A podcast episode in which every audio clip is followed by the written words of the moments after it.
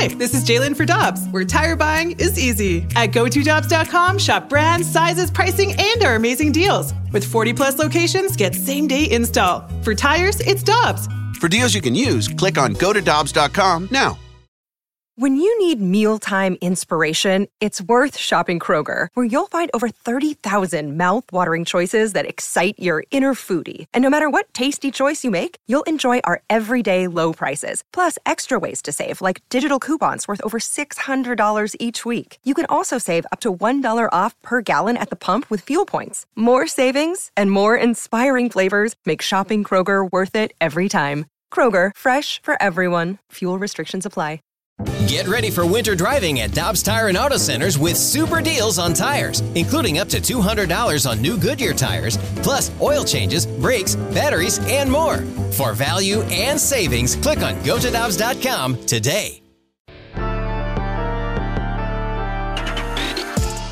With Alex Ferrario, I'm Brandon Kiley. We are live from the E&B Granite Studio at the Centene Community Ice Center, and right now we are going out to the Brown and Crouppen Celebrity Line. Happy to be joined by John Vuch. He is in the Cardinals baseball operations. He joins us here on 101 ESPN. John, we sincerely appreciate the time. How are you doing today? I'm doing well, guys. How are you? Doing very well. So I kind of want to open up a little bit uh, uh open-ended with you. I am curious, you know, for for the minor leaguers right now, whether they be down in Jupiter or at the alternate site, what what are they doing right now to be able to stay in baseball shape, to be able to prepare for the minor league seasons? What is this time like for those guys that we are not seeing daily up with the big league club? Yeah, so these guys are they're staying busy definitely, but uh, so what they're doing right now is they're getting their work in, a lot of uh, a lot of drills, a lot of uh, you know sim games, the live BPs, um, that type of thing. You know, Ben Johnson is our, our Memphis manager, and we've got really all of our Memphis coaching staff here working with the guys at the alternate site. Um, ben Johnson, Dernier Orozco, our pitching coach, Brandon Allen, our hitting coach, and uh, Bernard Gilkey, who's kind of uh, helping with hitting and uh, outfield. Uh, and so they're, they're you know they're they're basically they're trying to keep everybody um, you know motivated. They're, you know there's a lot of different a lot of different things they're doing. Uh, you know the one thing I'll say is the, the players and, the, and the staff has done a great job of, of keeping a a lot of energy and intensity with the workouts. And you know, generally they work out usually about four hours a day. Um, when we're over at, the, at GCS uh, ballpark over there in Gateway, uh, we usually work out in the morning. Uh, you know, last night, and then uh, for while the teams, the big league teams on the road, they're going to work out at Busch, and so uh, those will be evening workouts for the most part. And so it's it's really it's been uh, it's been a good been a good camp there. And then the guys in Jupiter, uh, that's more of a conventional minor league spring training camp going on down there. Gary LaRocque, our, our director of player development, and, and Tony Ferreira are both working down there with our staff, uh, the rest of our minor league staff. Uh, those guys are having, like I said, kind of a normal minor league spring training. They'll do drills for about the first week, week and a half or so, and then they'll start getting into games against other clubs that are down there uh, in in the Jupiter area. John, from a baseball ops perspective, I mean, it's been almost two years since uh, minor league play has been available for these guys. How beneficial is that going to be, not just for the players, but for a front office perspective of just uh, getting some analysis of these young players? No, absolutely, and it's really really important because you know last year obviously we had just a very uh, fairly small camp. We had our alternate site actually down in Springfield uh, at our Double A affiliate, and they did a great job of hosting us there. But you know we felt like the, the location of, of where Gateway is makes it more convenient uh, as far as making transactions. But yeah, the thing is is is really you know most of the guys last year we had I think about 40 guys at our alt site. This year we have 28, which kind of more replicates uh, a Memphis roster. And so, you know, the rest of those guys didn't get really any opportunity to play competitive games or, or for us to really lay eyes on them that much. Uh, I think really it was like the first day or first second day of minor league spring training when everything broke loose last year as far as the pandemic, and so those guys showed up and had to turn around and go right back home. So it was really a credit to our, our performance department and the rest of our player development department as far as kind of developing an individual off-season plan for guys that you know they, they do that every year for the off-season, but they really on the fly had to create something for everybody to do in season, and, and and I think that's why it's really important this year for spring training. Uh, you know, I think our guys down there in Jupiter are seeing guys that really haven't played competitive ball for for you know over 12 months now. So it's interesting that you say that because I'm I'm just trying to put myself in your guys' shoes, right? Of, of evaluating the talent that you have available to you. And let's let's go with Scott Hurst, for instance, who's been called up today to the big league club. He's going to be added to the 40 man roster. For a guy like him, or if you want to expand this at large as well, How do you evaluate? How do you make the determination that this guy, you know what, he's ready for making it up to the big leagues based on what he's doing, whether it be at the alt side or down in Jupiter, compared to if they were actually seeing regular at bats in a minor league season? How much more difficult is it now for you guys to evaluate some of that minor league talent without having that season just yet? Yeah, no, it's certainly tougher. I mean, it's something where you know, you obviously in a per, in a perfect world, you'd be seeing them playing against AAA level pitching and, and that type of thing. I think the thing with with Scotty, he had a, a very good spring training with us in big league camp, and so we saw him kind of on an everyday basis there. And then you know, he got some at bats in, in the the spring training games, took some good at bats there. Uh, you know, really showed himself to be not overwhelmed by major league caliber pitching. And then you know, when he got up here to, to the Gateway Stadium, uh, you know, he was playing well there, and then you know, really you know, it's only been a little over a week, it's a week and a half now that we've been there. But he's he really took good at bats. You know, he's facing you know the, the pitchers that we have at the alt site. A lot of the starting pitchers are left-handed. You know, with Liberatore and Zack Thompson, guys like that. You know, that he's you know he's facing tough left-handed pitching, and he's hanging in there well against that, taking good at bats. Um, you know, so I think I think he's really just kind of shown with everything he's done in our camp that that he's he's ready for the next opportunity. You mentioned two pitchers' names, John, that I know a lot of Cardinals fans are, are interested uh, about, and that's Matthew Liberatore and Zack Thompson. What can you tell our listeners a little bit about these two guys and what this camp has looked like for them so far?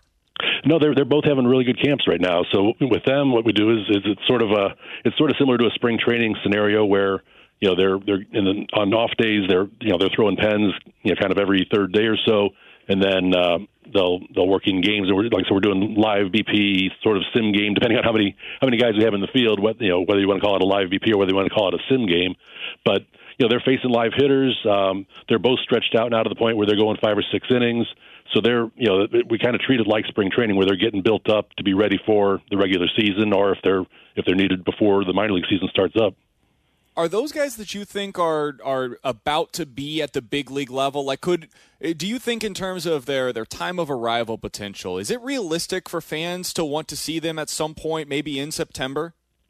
Um, I, I would say it's not unrealistic. I think it's something that you know, hopefully, our major league staff stays healthy and then productive, and it's it's a non-issue from that perspective. But uh, if you know, if not, you know, Memphis. The plan right now is for the Memphis season to start in early May, and I think a lot will depend on just kind of how their season progresses. But uh, they, they've done nothing so far in, in the alt camp to, to diminish them in our eyes.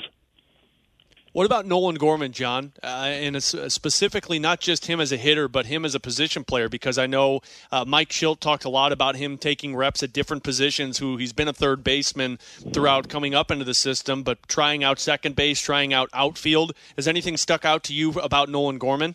Yeah, Nolan's actually down in Jupiter now, so he you know he was in big league camp. Then he's he's not at the alt site, so I haven't seen him uh, recently. But you know, from all from all accounts, he's doing really well, taking to other positions, working really hard at second base, and and you know I think he's a smart enough guy to know when you got when you got Nolan Arenado on your club. It's kind of like I think back years ago when we had Albert Pujols playing first base, and if you're in the minor league system as a first baseman, it's it's in your best interest to, to you know learn some flexibility and, and versatility.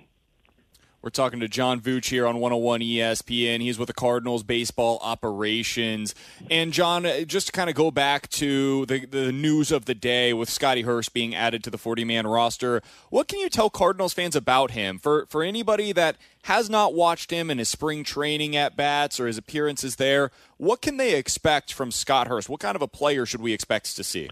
So Scotty's got he's got a good approach to plate. He's he's one of, he's really kind of the guy that, that uses all fields. He's not a, not a big guy. Um, I guess I would kind of describe him sort of. I don't know if anybody remembers Darren Bragg from a few years back. He's sort of that kind of outfielder where he's you know not a big guy, but he's got some strength. Um, you know, he, he basically has an all fields approach at the plate. Um, but he's one of those guys that if that if you make a mistake in the right spot, he'll you know he, he hit a home run the other day off uh, one of our lefty pitchers, and and you know, he's got occasional power, but his power is not his game. He's a he's kind of an on base type uh, player. Can play all three outfield spots. Um, uh, you know, he has at least an average arm, if not a tick above average arm in the outfield. Uh, runs well, you know, and then he's a guy. You know, he wasn't at our alt site last year, and so he's a guy that really came in and took advantage of his his off season, so to speak, in, in 2020.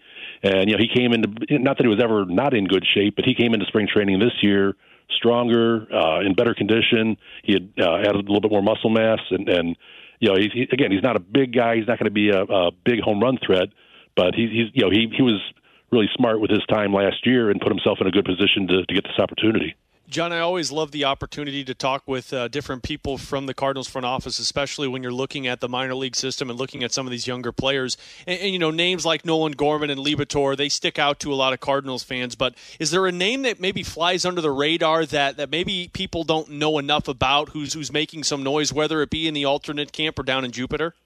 Boy, I mean, it's one of those things. I think we got got a lot of guys that we like, and and you know, it's one of those things we don't want we don't want to advertise too much to the other clubs because you know when when it comes time to make trades, that's those are the kind of guys they ask for. Obviously, a guy like Ivan Herrera was a guy that we thought enough of to put on our 40 man roster last year. Uh, he's a catcher.